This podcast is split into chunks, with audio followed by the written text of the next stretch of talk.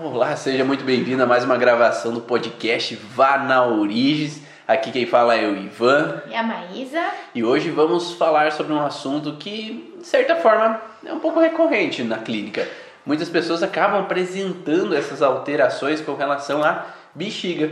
A bexiga, ela pode ter alguns contextos, tem tecidos diferentes que podem ser encontrados ali dentro desse contexto, desse trato urinário, mas hoje principalmente vamos falar sobre o contexto da bexiga e suas alterações, os seus tipos de conflitos diferentes que podem levar então a uma, um incômodo, uma disfunção, uma alteração para o paciente. Então esse podcast ele fica gravado então e o áudio ele vai para o iTunes, para o Deezer, para o Spotify, para que você possa então baixar o áudio e poder assistir ou ouvir, né, melhor, em fora, quando você não tem internet, quando você está viajando, quando você está na academia. Então basta ir lá no Spotify e você procurar então podcast Vá na Origem, Ivan Bonaldo, que você pode então ouvir vários áudios já que a gente já teve aqui dentro das gravações do sábado, 7 horas da manhã. E hoje então, falando um pouco sobre a bexiga, não sei se alguém aí já teve alguma alteração na bexiga ou atende pacientes com alterações na bexiga, fique ligado, a gente vai falar alguns detalhes que talvez possam ser interessantes para que você possa então desvendar essas alterações aí no seu paciente, ser mais preciso então na origem dos sintomas dele. Então vamos primeiro apresentar para quem está chegando aqui a primeira vez e não conhece muito bem a gente. É, eu sou Ivan Bonaldo, eu sou mentor de terapeutas, instrutor do curso Origens, onde temos a intenção de buscar a origem emocional que está por trás dos sintomas do paciente auxiliando cada um dos terapeutas, profissionais da área da saúde, a ser mais preciso nos seus resultados, dando resultado entre uma a três sessões para o paciente, para que ele possa sair de um sintoma de uma maneira mais rápido e muitas vezes com infecções da urina a gente trabalha um pouco mais preciso, né? Então, às vezes com uma sessão ou no outro dia, eu já ouvi você falando sobre isso, às vezes o paciente já não tem mais sintomas, né? E isso pode então acalentar ele, sentir mais tranquilo e poder confiar em você com, tendo resultado rápido assim e eficiente. Quem é você, Maísa? Conta aí pro pessoal. Eu sou Maísa, sou uma fisioterapeuta e trabalho com terapias integrativas, sou aluna do Ivan, né? Com a microfisioterapia e dentro das leis biológicas houve um casamento perfeito, né, Ivan? Tá quase perfeito, que sempre tem o que melhorar. Então a gente vai em busca dessa origem emocional, de onde eu consigo trazer a consciência, um conflito que pode ser sim emocional para o sintoma e ter um resultado mais rápido e eficaz, sem tanta frequência ou intensidade do sintoma numa próxima vez se ele aparecer ou que ele nunca mais apareça também.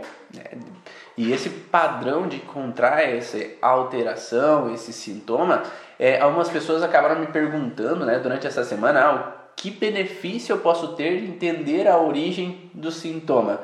É, o benefício que você pode ter é ir direto ao ponto. Quando a gente às vezes tem um paciente que tem uma alteração e a gente acredita que aquilo é um estresse, uhum.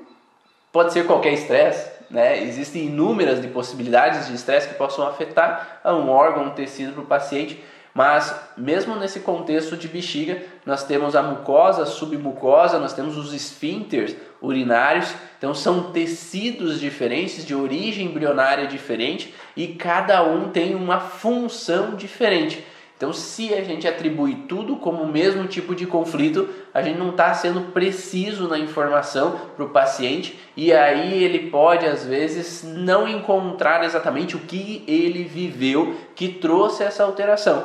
E quando a gente consegue ter essas precisões de detalhes, de palavras, de sensações que o paciente teve, que pode ter trazido aquela alteração, é possível então você chegar no ponto, no X da questão, que desencadeou aquele sintoma para o paciente. Então, se você tem pacientes aí que, que têm essas alterações, ou infecções urinárias recorrentes, ou perda de urina, incontinência urinária, mulherese noturna, Fique ligado que a gente vai falar um pouquinho sobre alguns exemplos de pacientes que a gente já teve com relação a essas alterações. Mas primeiro vamos passar tecido por tecido para que você possa entender um pouquinho as nuances então de cada uma dessas alterações, né?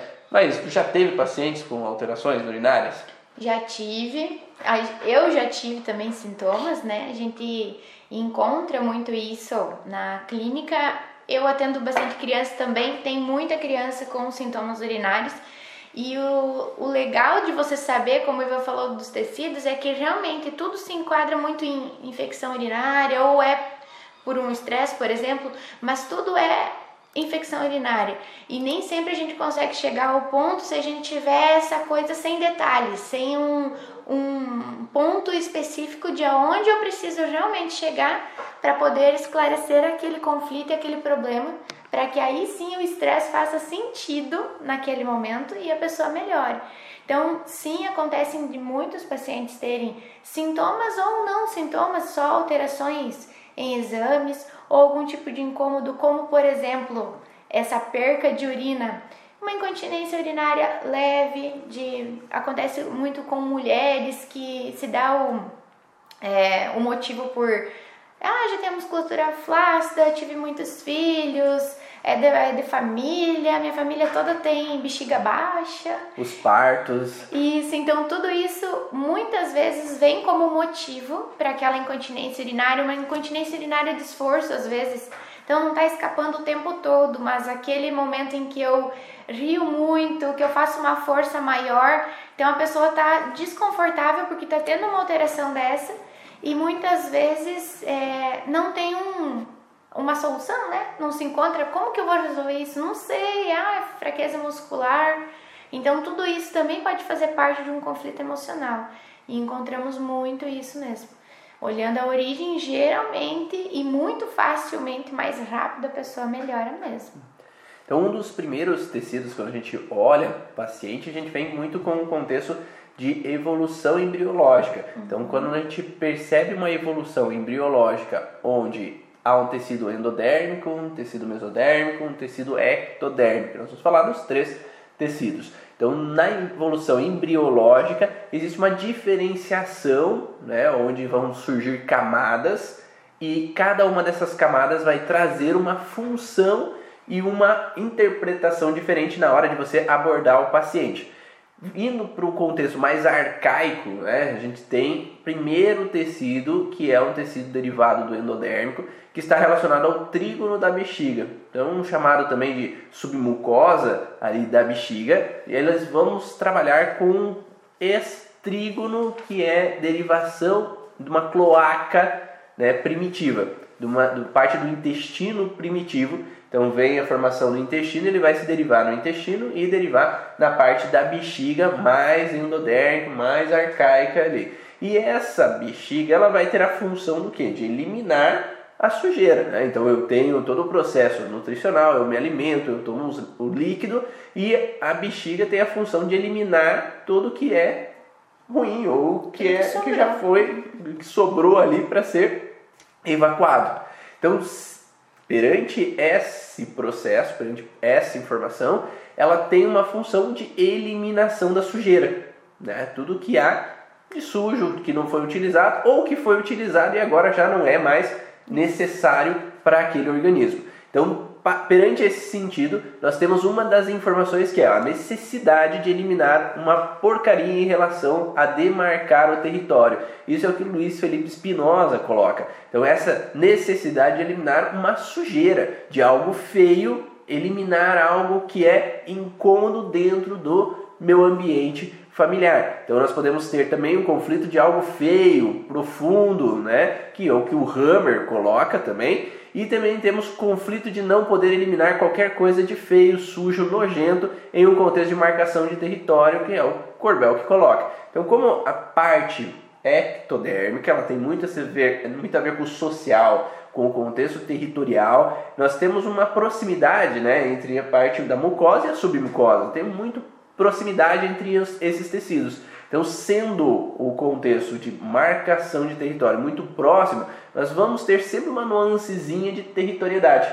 Né? Então, quando eu preciso eliminar algo de sujo que aconteceu, nós podemos ter ou alterações intestinais, uhum. que por, porque como é derivado também os dois tecidos da parte então da cloaca primitiva, nós temos esse intestino primitivo que se separa e traz o intestino ou a bexiga, nós podemos ter uma diferenciação muito próxima, né? Então podemos ter ou alterações no trato é, intestinal ou alterações na parte da bexiga, mais no contexto endodérmico. Nesse caso do contexto endodérmico, do trígono na bexiga, nós temos então essa relação de eliminar algo de sujo, de freio, ou coloca-se também que é a necessidade de eliminar um intruso no território.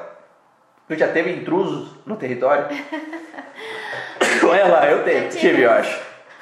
Eu Saúde. tive, já veio, já veio já supetão assim os intrusos. Exatamente. Tem sim, tem muito. E quando a gente olha para algo sujo, é algo que realmente eu não gostei, de certa forma se invadiu o meu território, vai ser o um intruso, né? Eu não deixei chegar, não deixei entrar.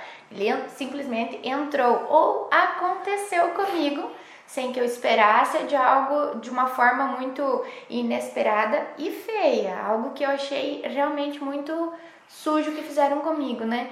É, como os insultos, por exemplo, eu posso não conseguir é, evitar que aquilo acontecesse ou não estou conseguindo eliminar aquilo que aconteceu no meu território.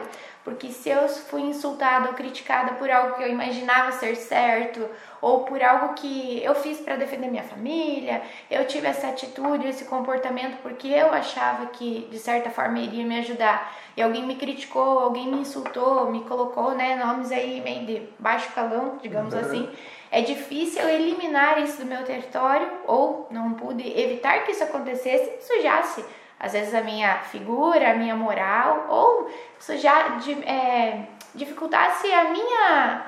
deixar para lá isso, eu não consegui eliminar, não vou esquecer isso que me falaram. E esse contexto de eliminar algo de sujo pode ser de diferentes maneiras, né? Então uhum. pode ser uma sujeira, como a Maísa falou, de boatos, de falar mal de mim. Eu já tive pacientes, por exemplo, que houveram, é, por exemplo, fotos da pessoa que foram expostas para a sociedade e essas fotos foram vistas como algo fora das normas, como sujo, como errado, como feio, né? E aí essa exposição trouxe essa sensação de não poder jogar algo de sujo para fora, né? Não sei se você já ouviu isso.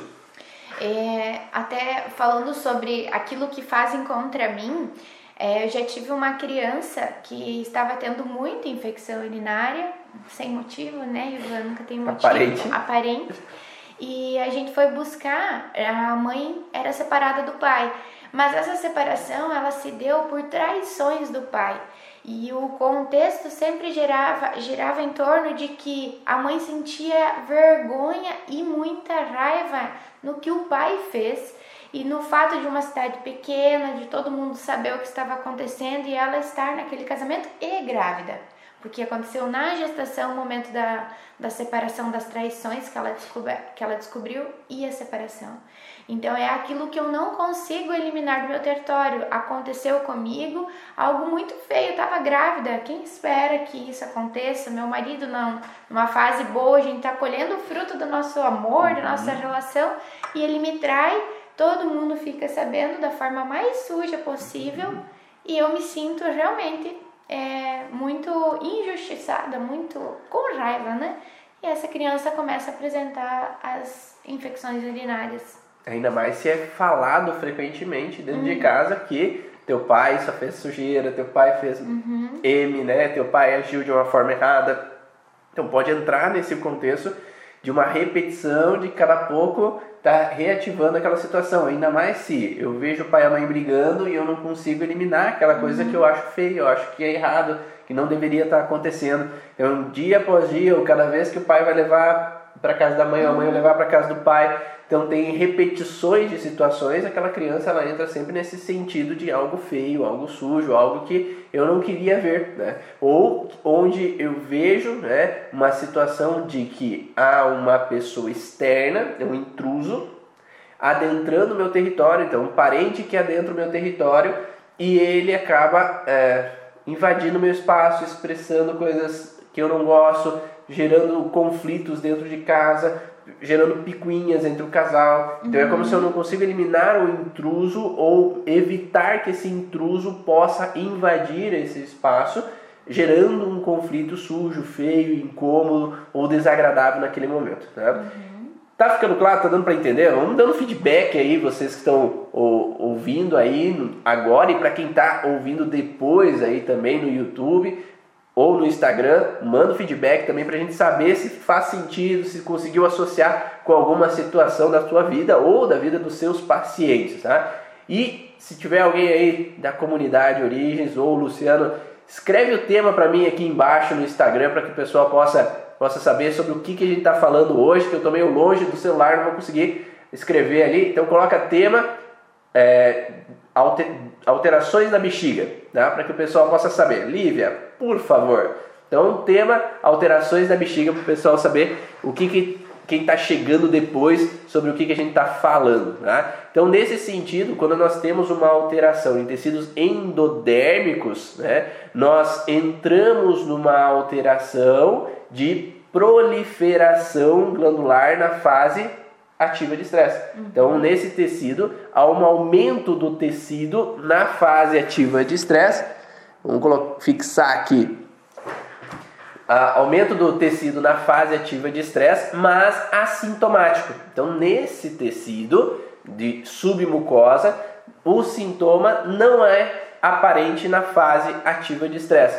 Então, sempre quando a gente está numa fase de estresse em bexiga, principalmente endodérmico e a parte ectodérmica, a gente não vai observar muitos sintomas. Os sintomas vão vir um pouco mais na fase pós-estresse. Mas o que, que significa fase pós-estresse, Maísa? Conta aí pro pessoal.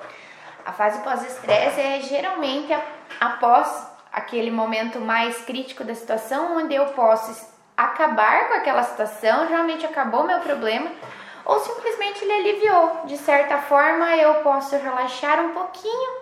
Isso já melhorou a massa do conflito, eu já posso dar uma respirada e mesmo assim eu ainda me preocupo. Como, por exemplo, nesses casos onde a, a infecção é muito recorrente, acontece muitas vezes no ano, todo ano acontece, a gente pode ver também um alívio do estresse naquele momento, onde o sintoma aparece e depois ah, acabou o problema, ou porque realmente eu fiz um tratamento, ou porque simplesmente a situação ali do estresse diminuiu a massa ou acabou. Então a gente sempre precisa olhar para isso. Geralmente, se está voltando, o conflito continua ali de alguma forma, ou tem alguém revivendo isso, é, nesse caso de ficar falando, falando, falando sobre o problema quando eu vejo meu pai e minha mãe, por exemplo, bem, nesse caso da separação, não brigam, acontece tudo certo, eles se conversam bem, estão tranquilos, ninguém fala de ninguém, eu, pode aparecer o meu sintoma urinário lá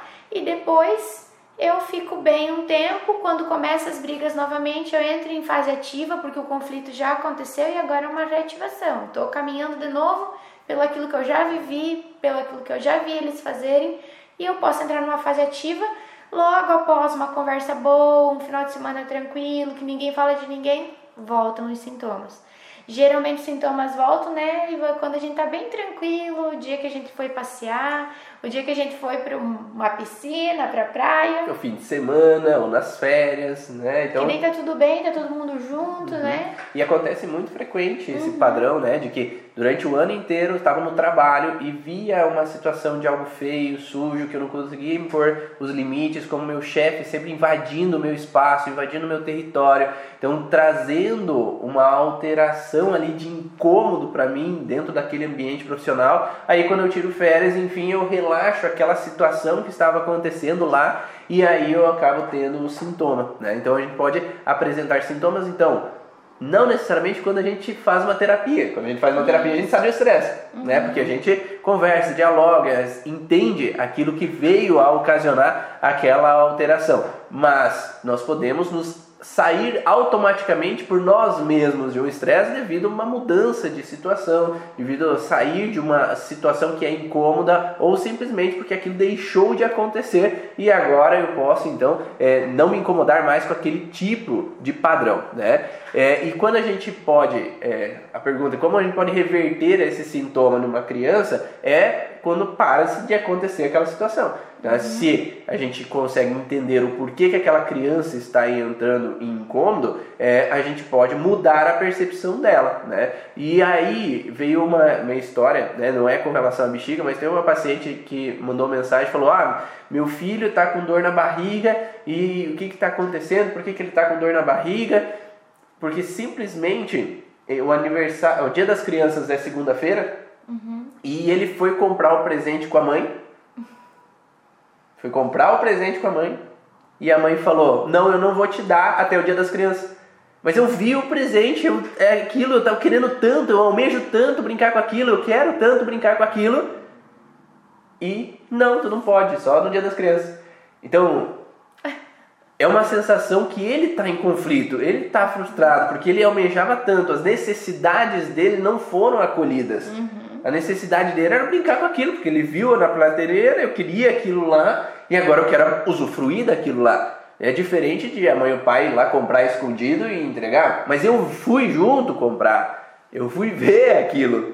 Né? É. E aí, aquela necessidade não atendida da criança, ela gera um sintoma. A necessidade não atingida dessa criança, às vezes que tem uma alteração de bexiga, está relacionado a talvez conflitos que ela vê como algo feio, como sujo, que ela não gosta, pai e a mãe com picuinhas, situações da avó que invade o espaço da casa, é um intruso que que vem invadir e faz algo com o meu. Tem meu irmão mais novo que vai lá e quebra meus brinquedos. Então é algo feio, é algo incômodo para mim e eu não consigo evacuar aquela sujeira, uhum. eliminar aquela sujeira que está acontecendo porque o pai e a mãe falam: ah, ele é pequenininho, ah, deixa ele. Ah, o, o grande daí ele tem que ser adulto já para entender todas as situações, estando com 5, 6 anos de idade. Eu não gosto de que quebre minhas coisas. Tu gosta que quebrem tuas coisas? Não. Tu gosta que quebrem lá a tua casa, lá derrube os muros da tua casa? Não, né? Não. Então, quando invadem meu território, né, e aí fazem algo que eu vejo como feio, como errado, eu vou me incomodar. E uma criança da mesma forma. Então, entender aquilo que aquela criança está vivendo faz com que ela possa, então, expressar, você possa dialogar com ela, porque criança também tem sentimentos, né? Às vezes tem uhum. muitos que falam, ah, criança não, entendeu, não entende não nada, viu. não dá bola. Então, ela tá entendendo aquela situação, uhum. né? É, uma vez eu tive uma criança que, é, que eu atendi, que ela ouviu a mãe falando para a amiga que a mãe estava traindo o pai dela, dela, né? E aí entra num padrão, né, de que algo sujo está acontecendo no meu território, mas não consigo evacuar. Uhum. Né? E além disso, nós também sabemos que uma criança pequena ela tem muita influência com o que os pais estão vivendo ou os cuidadores, né? É, o que na decodificação dental a Fabiana Brotos fala é a função pai e a função mãe.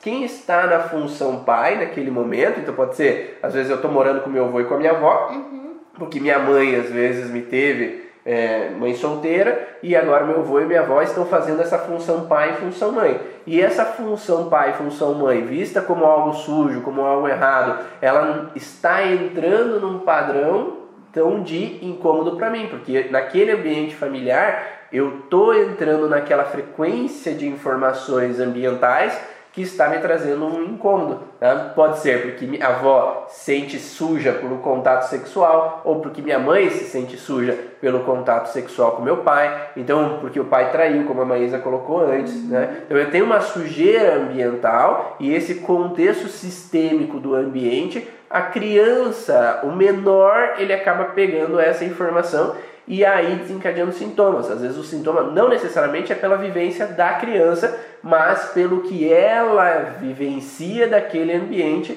que uhum. tem algo acontecendo. E é interessante saber que como eliminar isso da vida de uma criança, do adulto, é da mesma forma. Se tem da mesma forma dentro de uma terapia, né, Ivan?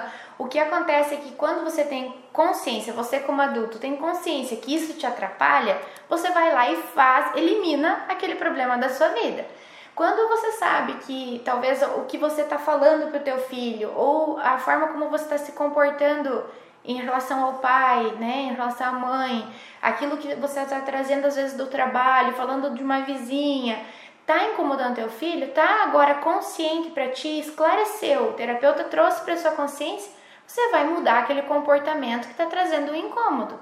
Então, ah, é isso que aconteceu, da mesma forma que como um adulto vai falar, ah tá, foi isso que trouxe esse sintoma para mim, eu vou ter uma mudança de percepção que acontece na nossa mente, né? Nosso cérebro, nosso corpo e mente funciona tudo junto numa engrenagem bem legal, mas precisa de algo que você vai fazer voluntariamente também. Então, quando você sabe que algo te incomoda no teu território, você vai lá, tira, muda, faz alguma coisa. E para o teu filho, para essa criança, você vai fazer a mesma coisa. Eu sei que determinada coisa incomodou, eu vou lá e vou explicar para ele, talvez, né, uma criança maior ou lá no sono REM, né, usar o Sleep Talk e falar para ele que então esse problema do papai e da mamãe é um problema que realmente está no nosso dia a dia, mas pode ficar tranquilo, tá tudo bem, você pode continuar amando teu pai, por mais que a mamãe ainda tenha alguns problemas para resolver. Então, da mesma forma com o adulto é com a criança. A gente precisa ter consciência, clareza de que aquilo ali precisa ser aliviado, eliminado do teu dia a dia. E, e cada caso é um caso, cada uhum. pessoa é diferente de outra e cada pessoa tem uma percepção diferente. A base que a gente tem que ver é esse contexto de necessidade de evacuar. Então, é uma necessidade de eliminar algo de sujo, feio e aí a gente vai olhar se é profissional, se é algo com relação à vivência de casal, se é algo com relação à vivência familiar, que às vezes está acontecendo algo que possa estar gerando esse incômodo, seja para criança, para o adulto, seja para quem seja. Né? Então a, a, base tem que ser seguida para daí você ver o, esse espaço em geral. E pode ser uma conexão com um intruso que invade esse meu território. Então tudo é a percepção da pessoa. Pode ser de forma real, então tem realmente um intruso invadindo minha casa e aí fazendo coisas feias, sujando minha casa, invadindo. Então eu posso pensar assim que tem o gato da vizinha que vai lá na minha casa e suja as minhas calçadas e eu fico estressada porque eu não consigo impor limites para a vizinha. A árvore da vizinha está jogando flor agora na primavera em cima da minha calçada, está sujando tudo e eu não consigo impor os limites nesse meu território e que vejo algo sujo, feio ali, algo incômodo que eu não consigo impor os limites. Minha vizinha do prédio em cima fica com salto alto de madrugada, voltando de festa, fazendo barulho, e eu não consigo impor esses limites ou afastar aquele intruso, porque parece que ele está dentro da minha casa ali, fazendo barulho. Não sei se faz sentido isso, mas pode ser vários os contextos, seja real, seja imaginário, porque eu, eu imagino que algo sujo vai acontecer, ou eu posso ter um contexto então de um processo simbólico, né, que eu entendo como simbolicamente aquela situação de sujeira está acontecendo.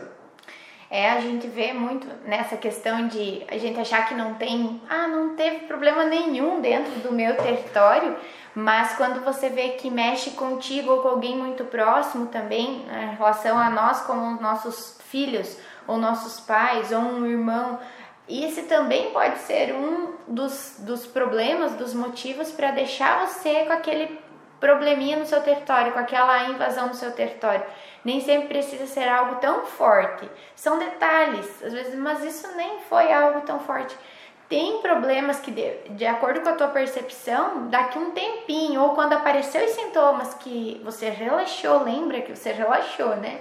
Então você vai pensar em alguns dias atrás, alguns meses atrás, vai dizer, nossa, mas nem foi um problema tão grave, ou já tá, foi tão rápido para resolver. Exatamente, você resolveu e você entrou, mas naquele momento entrou com sintomas, tá tudo bem. Mas lá naquele momento a percepção deve ter tido algo um pouquinho mais impactante, mais forte ou tão inesperado foi algo bem pequeno, mas tão inesperado que realmente causou esse impacto, uhum. gerando conflito. E a Cláudia coloca ali, território é tudo que eu considero como meu. E ele pode ser um território, mas do contexto cerebral direito, né? Quando a gente vai falar de ectoderma depois, a gente vai explicar um pouquinho mais do lado direito, o lado esquerdo do cérebro, que é o território mais proximal, o território mais alargado. Agora, entrando no contexto de assimilação, né? Nós temos um processo então de bexiga endodérmica, mas nós temos um tecido muito próximo de funcionamento a esse tecido endodérmico, que é o tecido da musculatura lisa da bexiga. Então a bexiga precisa ter uma contração para expulsar a urina. E essa musculatura lisa, ela pode estar tanto o processo de revestimento da bexiga, quanto ali um processo muito parecido de conflito está no esfíncter interno da uretra. Esse esfíncter interno é aquele que vai se abrir involuntariamente. Então nós temos o esfíncter externo, que é voluntário. Então, oh, com vontade de urinar, eu fecho o esfíncter externo, eu seguro, seguro, seguro, seguro, seguro, seguro. Estou num show, estou numa festa, estou num lugar, hum, tá cheio ali a fila do banheiro, tem que segurar para ir ao banheiro. Então, o esfíncter externo é aquele que vai segurar voluntariamente. Então, eu quero segurar. Agora, o interno é o esfíncter que não controlamos. Então a gente não consegue controlá-lo ali e isso faz com que então ele tenha uma estimulação mais do sistema nervoso autônomo. E aí quando nós entramos nos tipos de conflitos da parte da musculatura lisa ou da parte da, dessa região, então no esfíncter interno, que é mesoderma de transição, que fica a região no centro de controle dele no mesencéfalo, nós entramos então no conflito de que, ó, vou relatar aqui a necessidade de evacuar ou expulsar a urina. Então eu tenho uma necessidade de evacuar a urina, eliminar a urina ou expulsar de novo o intruso. Então eu tenho uma necessidade de expulsar o intruso que invadiu meu espaço.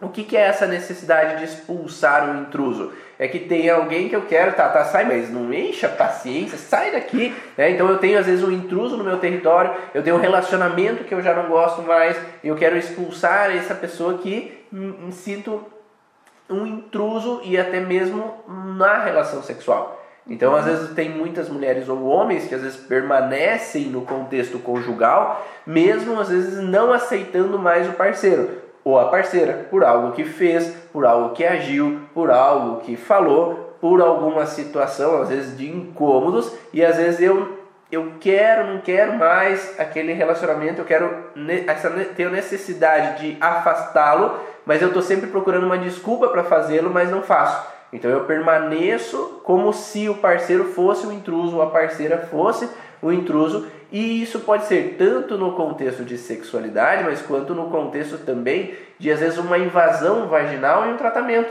Uhum. Né? Então, às vezes, se eu tenho, por exemplo, uma curetagem, é um sentido de um intruso, né? Então, o médico vai ser de uma certa forma um intruso que vai adentrar a parte vaginal. Não pode ter uma alteração tanto vaginal quanto uma sensação de que há uma sujeira nesse contato. Uhum. Né? E eu já tive pacientes, por exemplo, que Nesse sentido de sujeira endodérmico, eles tiveram infecções urinárias baseados no contexto onde sentiram relações sexuais, onde tinham, tinham medo de, do ejaculado adentrar e ter então uma gravidez, ou de serem contaminadas com doenças sexualmente transmissíveis. Uhum.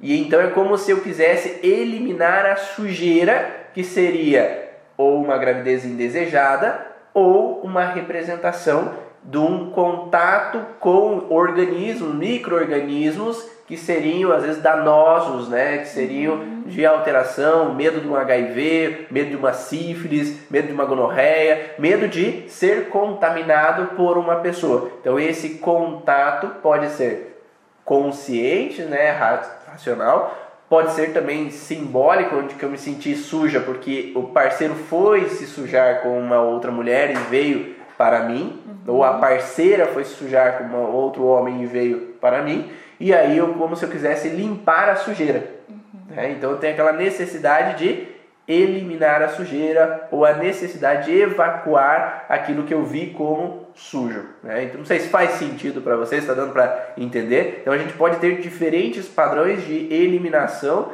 da urina como uma forma de limpar ou essa necessidade de evacuar ou afastar alguém. Pode ter relação com urinar logo depois da relação sexual? Sim, pode sim, né? Então pode ser. E, e, aí a gente vai ter que entender desde quando o paciente tem essa relação de necessidade de evacuar, o que está no inconsciente dele, né? Porque às vezes ele pode, o homem, por exemplo, ele pode simplesmente urinar, porque ele pode ter ouvido em um certo momento que ah, não urinar é como se é, o espermatozoide pode. Ah, o espermatozoide o esperma ele pode trancar o canal urinário, então ele tem que eliminar aquela sujeira. Tá? Ou ele pode ter situações do transgeracional, que é da herança familiar, de homens que tiveram essa situação de se sujar com outras mulheres, de filhos fora do casamento. Então eu tenho que eliminar aquela sujeira que veio de um contexto de sexualidade. A fimose também pode ser, um tratamento de fimose também pode ser visto como um contato sujo. Então eu posso ter tido um contato onde às vezes uma pessoa vai lá e fazer massagem no pênis daquela criança e às vezes a criança se sente incomodada, se sente suja, se sente é, com dor, às vezes pelo contato, às vezes que é vivido naquele momento, e isso pode às vezes transferir um sintoma para aquela criança. Tá? Então isso é possível de acontecer e às vezes até o parto pode ser. Então, quero eliminar algo, né? A necessidade de eliminar algo. Tenho que fazer força para eliminar algo. E eliminar algo pode ser o feto, tirar de dentro de mim o feto. Então, essa alteração de incapacidade de eliminar o feto, talvez a gente poderia ter alterações ou relacionadas à parte de tecido liso do, do útero, do colo do útero, ou com relação à parte também ali do esfíncter interno da bexiga. E isso não quer dizer que a gestação foi vista como algo feio, mas sim aquele momento de dor, de incômodo, pensar assim, é o amor da minha vida, mas eu quero que acabe de uma vez e vamos lá. Então, a sujeira ou incômodo ele pode ser só o fato do momento em que você está vivendo uma dor muito forte, né? Que é uma coisa que você achava que não ia ser assim o parto normal, mas não que fosse a gravidez algo suja, né? Ivan? ou até as o, que foi feito durante o processo de trabalho de parto normal, né? Então, às vezes, uh, o médico empurrando a barriga, a enfermeira uhum. empurrando a barriga, os toques ou a epísio. Então, tudo que aquela mulher pode entender com algo feio, sujo. Naquele momento. Naquele momento. Uhum. Então, ele pode desencadear então essa interpretação baseada no toques recorrentes, no processo que está acontecendo ali naquele momento, desde que ela perceba aquilo como sujo. Né? Então, é, sempre a gente vai olhar a percepção da pessoa. Né? Então, se ela não percebeu com isso, não tem por que ela ter a infecção, não vai ter a uhum. alteração. Mas a gente sempre vai tratar o paciente não pela vivência dele, mas sim pelo sintoma. Então, o sintoma não mente. Se o sintoma apareceu, alguma coisa aconteceu. Então a gente vai ter que olhar o que foi de situação que aconteceu que pode transmitir essa alteração. E aí na fase ativa de estresse desse esfíncter, então urinário interno, né, nós vamos ter um aumento de proliferação tecidual muscular para aumentar a capacidade de eu evacuar, né, ou eu segurar a urina. Então eu posso ter então um aumento desse tônus muscular e isso pode desencadear, então, para uma pessoa as incontinências por esforço. Então, quando a pessoa tosse, quando a pessoa, ah, eu vou pular corda e escapou urina, ou eu tenho alguma situação. Então, se ela está com essa incontinência por esforço, significa que ela está em fase de estresse uhum. perante alguma situação ou dessa necessidade de eliminar algo de sujo, né, evacuar algo, ou esse contexto de eliminar um intruso ao meu território. Tá? Então, faz sentido, está dando para entender essa relação? E aí, quando nós entramos na fase da crise epileptóide, né, que é a fase logo após a fase PCLA, que é a fase de resolução, né, quando nós entramos na fase pós-estresse, digamos assim, na fase pós-estresse, vai ter então eh, uma alteração então relacionada ao tônus de novo, né? Que agora ele vai um pouco ter uma necrosezinha nesse tônus, mas na crise epileptoide, que é um pico hipersimpático tônico no meio desse processo de resolução entre aspas, né? Porque não necessariamente vai ter uma resolução, porque a pessoa entra, mas ela pode voltar à fase de estresse, mas o princípio da fase pós-estresse, no meio vai ter uma crise, que essa crise vai ser um pico de minutos ou horas de incontinência. Porque daí o esfíncter interno, ele vai entrar em disfunção momentânea e essa disfunção momentânea vai diminuir o controle. Então ele vai perder o controle daquele esfíncter. Só que a crise epileptoide é momentânea, ela não dura dias, ela é, dura no máximo horas. Então, esse momento de perda de urina. Então, uma criança que às vezes se sente é, com momento de perda de urina, né? Pode ser por medo, uhum. né? Porque às vezes ela pode ter um medo grande, entrar nessa fase ativa de estresse momentaneamente. Né? O pai ameaça bater na criança e ela se urina. Então ela vai ter uma sensação de conflito, tanto talvez do esfíncter interno quanto do externo ao mesmo tempo. E aí ela não controla. Aconteceu isso com meu filho, Ivan. Né? Um dia um primo meu foi fazer, se ele tá assistindo, ele vai dar risada. Ele foi fazer uma careta e virou de costas para as crianças e fez uma careta, fez um negócio no olho lá. E quando ele virou para as crianças, alguns deram risada, outros gritaram e o meu filho paralisou e fez xixi na calça. E ele depois ficou apavorado por ele ter feito xixi, ele ficou muito tempo lembrando daquele momento, né? Então ele paralisou e realmente o controle se vai porque é algo que eu precisava fazer logo uma eliminação ali por causa do medo. Uhum. Então nós podemos ter tanto um processo que é gradativo por uma situação, quanto um processo abrupto, né, que às vezes eu posso ter então esse momento de eliminação porque o esfíncter não funcionou naquele momento, né? Agora, passando então, passamos do tecido endodérmico, do mesoderma de transição, que é essa musculatura lisa, agora vamos para o contexto ectodérmico, né? O processo ectodérmico é a mucosa, né? Tudo esse revestimento interno da bexiga que está diretamente relacionado a conflitos então territoriais. Então vamos colocar alguns autores aqui. Então pode ser a marcação de território, né? Ser reconhecido, eu estou aqui, né? Ter deixar minha marca, ter o meu espaço, ter o meu território, ter o meu lugar, estão me dando o meu lugar de direito, né? não sinto esse espaço como meu. Então isso é o que fala Luiz Felipe Espinosa. Então a gente tem que ter o nosso território, né? E nós temos dois tipos de território. O território que é mais alargado, que tem um processo mais de ação, de tomar frente. Então, o hemicórtex direito do cérebro, onde que tem o centro de controle masculino da bexiga, dito masculino por Dr. Hammer, ele é um território mais de caça. Então eu vou atrás, eu tomo ação, eu vou buscar a comida, eu vou pescar, eu vou atrás de um território para trazer alimento para casa. Então é um território mais alargado, é um espaço mais alargado. Então se fala muito que o guepardo ele anda todo dia 30 quilômetros marcando todo o território alargado de caça. Porque eu tenho que mostrar que aquele território é onde eu caço, porque aí a urina ela vai ter o feromônio. A urina ela vai mostrar que aquilo é meu. Ele vai mostrar um cheiro específico meu que vai demonstrar que aquele território tem dono. Então essa demarcação territorial nos animais, ela entra então num processo de que eu vou mostrar o meu espaço, mostrar o meu território. E aí nós temos o lado esquerdo do cérebro, que tem o centro de controle da bexiga, então feminina, que é um território mais proximal, território da casa. Então geralmente o macho iria caçar antigamente nas cavernas, nas tribos, então ele vai caçar para o exterior e a fêmea ficava dentro do território, dentro da tribo, para plantar, para então fazer o cuidado às crianças, cuidar a casa para que intrusos não venham. Então eu tenho esse espaço então interno. Então é aquele espaço interno de família, dos meus filhos, dos meus próximos. Então aí entra no conflito mais da bexiga feminina e aí entra essa relação do meu espaço, o meu território, que é meu, seja que é meu profissionalmente, que eu vou à caça, né? a caça hoje para nós é o território profissional, é a minha clínica, é o meu consultório, minha empresa,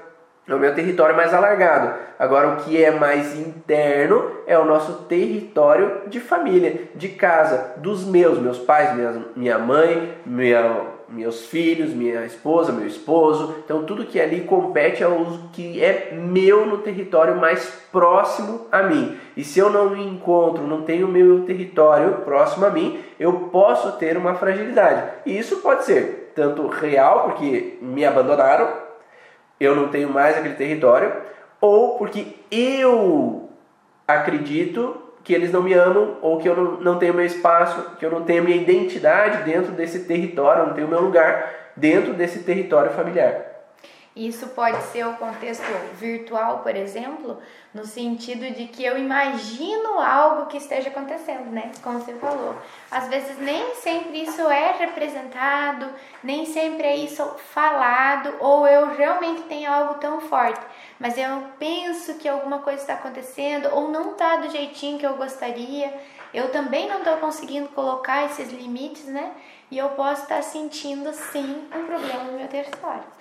Um outro contexto que o Hammer coloca é um conflito então de não ser capaz de marcar os limites do território, que é o que eu falei do guepardo, né? Então eu vou estabelecer os limites, né? então eu vou no quintal lá demarcar território, então todos os limites da minha casa, ou o conflito de não ser capaz de reconhecer os limites do meu território. Então eu não reconheço até onde está os meus limites, não ser capaz de definir minha posição dentro do território. Então, quem sou eu dentro do meu território? Será que eu sou o pai dos meus pais ou será que eu sou filho dos meus pais? Então, qual que é a minha posição dentro desse território familiar? Uhum. Será que eu me sinto à vontade dentro do território familiar porque ali na sala todo mundo está reunido, mas eu não me sinto à vontade porque só tem críticas, só tem é, incômodos, só tem picuinhas ali na sala, então eu vou para o meu quarto que é o meu território de segurança. Então lá eu estou mais à vontade do que estar ali naquele ambiente que às vezes é conflitivo, que é incômodo. Então é esse território que eu não consigo me estabelecer nele. Eu não consigo ter o meu espaço e me sentir à vontade ali naquele espaço territorial. Ou naquele contexto dos irmãos, né, Ivan, de você não saber se você é criança, se você é adulto, você é sempre é responsável por tudo que acontece de errado, sendo você ou sendo o teu irmão, ou sendo os outros. Então eu não sei se eu sou criança ainda, se eu posso agir dessa forma ou não. Será que o que, que eles vão achar se eu fizer isso que eu tô pensando?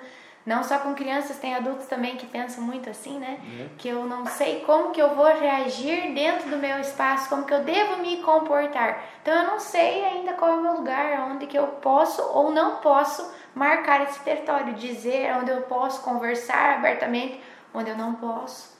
Então esse contexto territorial é um contexto humano, né? Então nós como seres humanos somos de certa forma territoriais uhum. e aí entramos nos conflitos de é, controle. Então, às vezes a gente quer estar no controle do nosso território. Eu quero estar no controle da minha empresa, saber tudo que está acontecendo, porque enquanto eu sei que tudo que meus funcionários estão fazendo, eu sei que está tudo bem. Uhum. Eu sei que nenhum problema vai acontecer. Sim. Eu quero estar no controle, né? aquele paciente que quer estar no controle da situação familiar. Eu quero saber o que meus irmãos fazem, eu quero saber o que, que a minha mãe faz. Eu quero resolver todos os problemas dos outros, porque enquanto eu estou no controle, eu sei que está tudo bem. E aí vamos ter então dores, ardências, às vezes na uretra, né? Né? ou mesmo na região da bexiga. Quando nós falamos antes é, da parte de musculatura lisa, geralmente vai ter na crise epileptóide também cólicas, como se fossem cólicas intestinais, porque é uma contração daí dessa musculatura lisa da bexiga e aí pela região proximal, intestino, dá uma sensação que é uma sensação de cólica intestinal, mas é uma contração também da bexiga que pode desencadear. E agora falando então da parte ectodérmica, vão ter ardências, vão ter desconfortos, vão ter dor para urinar ou às vezes até incômodo às vezes em ventre baixo, né, uhum. para que eu possa ter uma disfunção, mas geralmente também não na fase de estresse. Enquanto eu estou em estresse, eu tenho que estar apto a resolver aquela situação, apto a solucionar o que está acontecendo. Então, geralmente o sintoma vem depois que eu saio do estresse, porque eu entro então numa parte inflamatória daquele tecido para que ele volte a uma normalidade. E nessa fase pós-estresse pode haver então um sangramento, né, pela urina, um sangue na urina com um sangue mais vívido, né, um sangue fresco que pode aparecer ali naquele momento da fase pós-estresse, como é eliminação, porque é nessa fase que os vasos vão então ter uma dilatação para aumentar a capacidade de reestruturação daquele tecido especificamente. Aquela vontade doida de fazer xixi toda hora, né, E nem sempre tem xixi. Escuta muito isso. Ah, eu tô, com, uh, tô indo muito ao banheiro e quase não tem xixi, são gotinhas e aquelas gotinhas ardem. Então, sempre vamos pensar, estamos numa fase de pós-conflito, uma amenização daquele teu problema ou a resolução completa da parte ectoderma, ectodérmica da bexiga. Essa semana mesmo eu fiz um áudio dentro do canal do Telegram, então se você não segue o canal do Telegram da comunidade Origens, acessa www.cursoorigens.com/telegram e lá você vai então acessar ao grupo do Telegram, onde eu mando áudios diários sobre alguns contextos de conflitos que podem desencadear sintomas né, para o paciente, para que você entenda um pouquinho mais dessa origem emocional dos sintomas. E lá eu falei sobre esse contexto de que tem às vezes crianças ou mesmo adultos que têm uma vontade, então eu vou dormir e antes de dormir eu tenho que fazer várias vezes xixi. Antes de sair de casa, eu tenho que fazer várias vezes xixi para sair de casa. Então, existem algumas processos, né, que a gente geralmente encontra nos pacientes. Eu já encontrei pacientes, por exemplo, que vão urinar várias vezes antes de dormir, porque houve em algum momento um perigo no meu território. E esse perigo no território pode ser brigas à noite dos pais, então essa relação eu quero demarcar esse território, porque os pais estão em conflito, eu tenho medo de perder meu território, que é o medo que o pai vá embora de casa, o medo que o pai saia, o medo que aconteça alguma coisa, porque a mãe mandou o pai embora, o pai falou que ia embora, ou a mãe falou que ia embora. Então o que, que acontece nesse território onde essa criança ou esse adulto não está no controle dessa situação. É, então eu entro numa situação onde que ah, o, pai era alcoólatra na infância e toda vez que chegava à noite a gente tinha que sair do território então tinha que fugir, pular a janela, porque então todo esse horário da noite representa um horário de ameaça no meu território, um perigo no meu território, e dependendo como aquela pessoa interpretou aquela situação, às vezes ela pode querer estabelecer aquele território porque ela tinha o incômodo dessa invasão no território, tinha o incômodo da forma com que o pai poderia agir com a mãe naquele território. Eu posso ter uma relação de que um assaltante entrou ao meu território no período da noite e aí eu não pude então demarcar o território. Né? Então eu tenho que demarcar o território e muitas vezes você vai perceber que essa pessoa, se tem mais de banheiros em casa, cada vez ela vai num banheiro. Porque eu tenho que demarcar o território aqui, tenho que demarcar o território lá, sabe? Porque eu tenho que separar em cada banheiro para mostrar o meu feromônio na casa inteira. Então eu posso demarcar em diferentes lugares e a gente não vai demarcar no quintal de casa, né? Não que nem os animais, eu não vou nos cantinhos mostrar que aquele território é meu, mas às vezes dá uma necessidade de ir em outro lugar para demarcar o máximo de território de pouquinho em pouquinho. Então eu vou lá, faço um pouquinho, vou lá, faço mais um pouquinho. Eu vou tentar dormir, ai, mas parece que tá, tem mais alguma coisa. Eu vou lá fazer mais uma gotinha. Uhum. Então essa demarcação de território pode acontecer. Eu já tive pacientes que tinham essa demarcação de território porque havia um, uma pessoa do exterior vindo adentrando ao território, e essa pessoa do exterior vindo adentrando era um amante da mãe ou uma amante do pai. Então é um, algo que vem do exterior, eu tenho que estabelecer esse território. Tá? Uhum. Ou simplesmente é um perigo sair do meu território. Por que, que é? deixar protegido antes de eu sair. Exato. Então eu vou colocar a minha urina ali para demarcar aquele território na hora que eu for sair de casa então essa necessidade de ir no banheiro várias vezes antes de sair de casa, porque há uma insegurança no exterior. Né? E qual que pode ser esse início de tudo? Qual que pode ser a primeira casa que a gente sai e pode ter um contexto de insegurança? O útero. O útero e o parto. Então, quando eu estou seguro dentro da minha casa e me arrancam lá de dentro, que foi uma história de uma paciente que eu atendi essa semana, eu sou retirado, arrancado do meu território.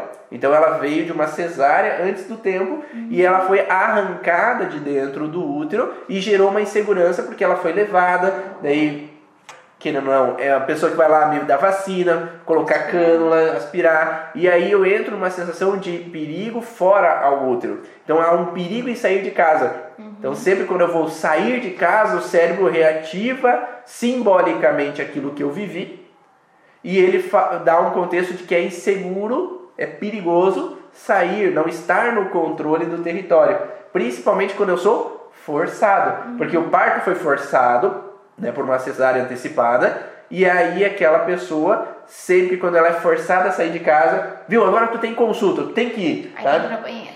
E aquele paciente vai lá várias vezes no banheiro antes de sair. Nós temos que viajar, vamos, mas eu não sei para onde que a gente vai, eu não sei como é que funciona, eu não sei como é que, como é que a gente chega, como é que, como é que tá a estrada. Então eu fico na, nessa sensação de querer saber tudo, o que pode ou não acontecer, porque enquanto eu sei tudo o que pode ou não acontecer, eu estou seguro. Porque como eu já estive em um momento que eu não fui seguro, eu tenho que estabelecer essa segurança para daí eu poder andar e tomar a direção.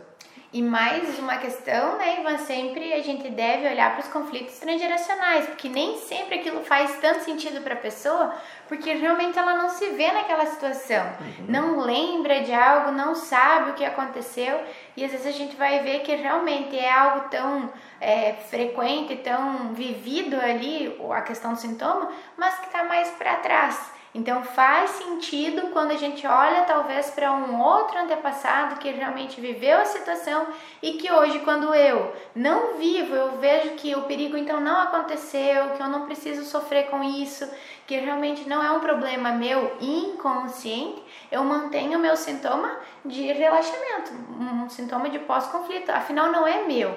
Então muitas pessoas que têm algo frequente e a gente não consegue encontrar de cara ou a pessoa não se identifica com isso que a gente está falando, vamos buscar para trás porque realmente não faz sentido para ti porque não foi você que viveu, tu não Sim. tem essa informação e vive constantemente numa reparação, porque é um ufa todo dia. um ufa todo dia é uma boa. e aí entramos no contexto transgeracional e muito frequente essa vivência do transgeracional sobre essas informações. Então, quando não é possível a gente ter uma técnica para olhar o transgeracional, às vezes pode sempre ficar nessa recorrência, como a Maísa falou, porque daí o paciente ele não entende exatamente essa vivência e aí ele não entende por que, que ele sempre é do contra mudanças, uhum. ele sempre é do contra as situações novas, ele sempre é, tem dificuldade a explorar um ambiente novo, a explorar uma situação nova. E tem que lembrar também que é raro um órgão vir sozinho numa fragilidade. Geralmente a gente tem uma história que junta vários órgãos ao mesmo tempo. Então, por exemplo, nesse caso, quando a gente fala de um tecido territorial, a gente pode estar no controle do território, né, como essa paciente, ela perdeu o seu território, que ela foi retirada do território e ela não pôde evitar aquela saída. Então ela não pôde resistir, daí a gente tem a insulina fragilizada, então eu não pude me opor, ou o quadril como um opositor, então eu não pude me opor à situação de sair do meu território. Então nessa conjunção, a gente tem que buscar na história da família quem foi a primeira pessoa que não pôde se opor a sair do território. E aí a gente encontra um antepassado que veio para o Brasil. Uhum. Que ele foi forçado a vir para o Brasil, ele teve que vir para o Brasil, ele não pôde se opor àquela situação de perder o seu território, e é diferente aquele que veio para o Brasil e, e, deu sucesso, e foi tudo bem, e evoluiu, e ah, ainda bem que eu vim para o Brasil quanto aquela pessoa que foi forçada e sofreu, foi difícil e teve muita saudade ou deixou algo para trás. Então, a gente escuta muito eles dizer que às vezes um paciente que não tem essa, essa consciência diz assim, parece que eu não me sinto em casa, eu não estou bem aqui, parece que eu estou sempre buscando uma outra casa, um outro relacionamento, um outro trabalho, porque eu não me sinto bem aqui. E às vezes a gente vai olhar, é realmente um antepassado que fez uma mudança muito grande e não tinha como voltar atrás, não tinha como voltar para casa e fica esse sentimento de nunca me encaixar em nada. Perfeito. E um contexto simbólico nesse, nessa sensação de não me encontro na minha casa, não encontro no meu lugar, é o contexto simbólico de quem é a minha primeira casa. Uhum. A primeira casa é que se eu não sou reconhecido pela minha mãe e eu não trabalhei os conflitos com a minha mãe, que é a minha mãe terra, minha mãe, ah, alguns chamam de Gaia, alguns chamam. Então, a minha mãe terra, simbolicamente, é a minha mãe quem me deu a vida.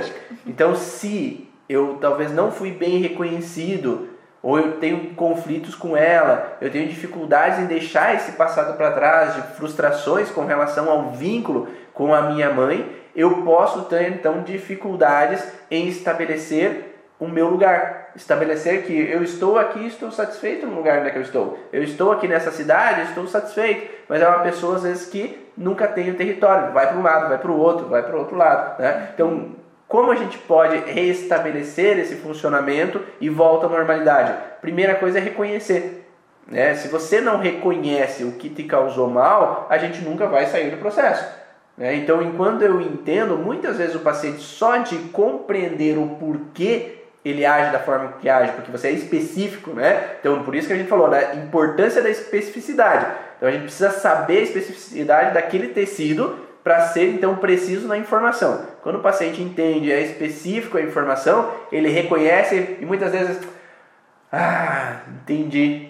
Né? E quando ele faz o ah, entendi, ou ah, é isso, aí ele já mudou o processo, ele já transforma aquela informação e agora ele pode já lidar de uma forma diferente. Às vezes vai ser preciso ele ter um ato simbólico, ele ter um outro processo um pouco mais profundo de reestabelecimento daquilo que aconteceu, ele poder expressar, ele poder dizer, sim, de forma real ou simbólica, né? Que eu posso conversar com aquelas pessoas, como eu falei com as crianças, né? A gente pode conversar com a criança e entender a necessidade dela. E quando a gente entende a necessidade dela, pronto, resolveu o problema. E a gente pode mudar aquela situação que está acontecendo. Quando a gente pode dialogar, a gente pode mudar, pode sair daquele processo. Ou se eu, às vezes vai ser necessário eu sair daquele lugar. Uhum. Porque se aquele lugar é tão incômodo para mim que eu não consigo mudar a forma de lidar com a situação, talvez não é um bom lugar para mim. E desde que eu mude, realmente eu encontre essa solução, né? Que então, se eu sei que isso faz sentido, que eu tenha consciência de que isso me faz mal e eu mudo e eu me sinto bem, ok, senão vai acontecer mudança atrás de mudança. Porque é como se você fosse para um endereço que você não soubesse, nunca foi para lá sem o GPS. Você pode um dia passar na frente e dizer, opa, era aqui que eu queria chegar. Mas que acontece poucas vezes isso dentro dos conflitos, mas pode acontecer. Agora, se você tem o GPS, se alguém te orientou, nome da rua, cidade, CEP, número, a referência de onde fica isso daí, você vai chegar mais rápido e com menos tempo, menos esforço. Então é nesse sentido o conflito também. Sim, sim e muitas vezes sim, Arlete, é simples resolver, mas qual é o problema? Não sabem a origem. Então, para isso que serve o curso Origens, para que o terapeuta entenda a origem específica, porque remédio não cura, remédio ele mascara sintoma. Remédio serve para tratar sintoma, é isso que serve.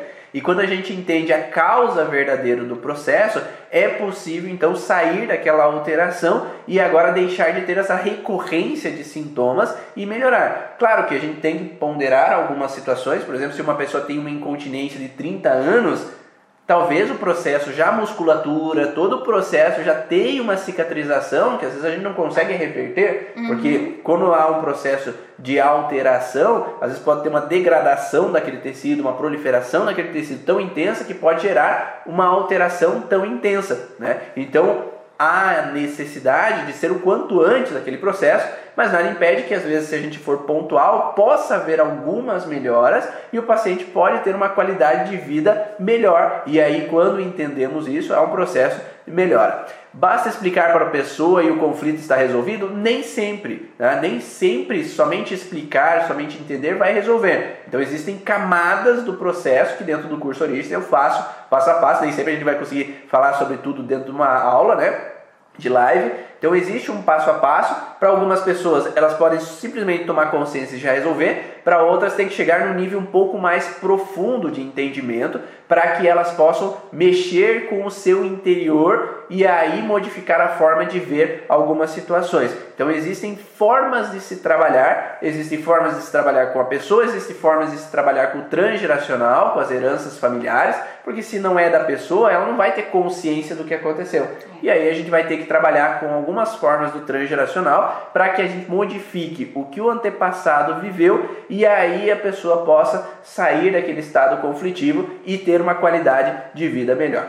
Espero que vocês tenham gostado de todas essas informações aqui no podcast Vá na Origem, que está, estará disponível em áudio no, no iTunes, no Deezer, no Spotify. Então, se você quiser ouvir mais informações, vai lá no Spotify, que você pode então acessar a todas as informações que você então vai conseguir compreender outras origens de outros sintomas ou segue a gente aqui no Instagram arroba Ivan Bonaldo ou microfisioterapia.maísa e a gente se vê num próximo podcast, numa próxima live. Um grande abraço. Tchau. Tchau, tchau.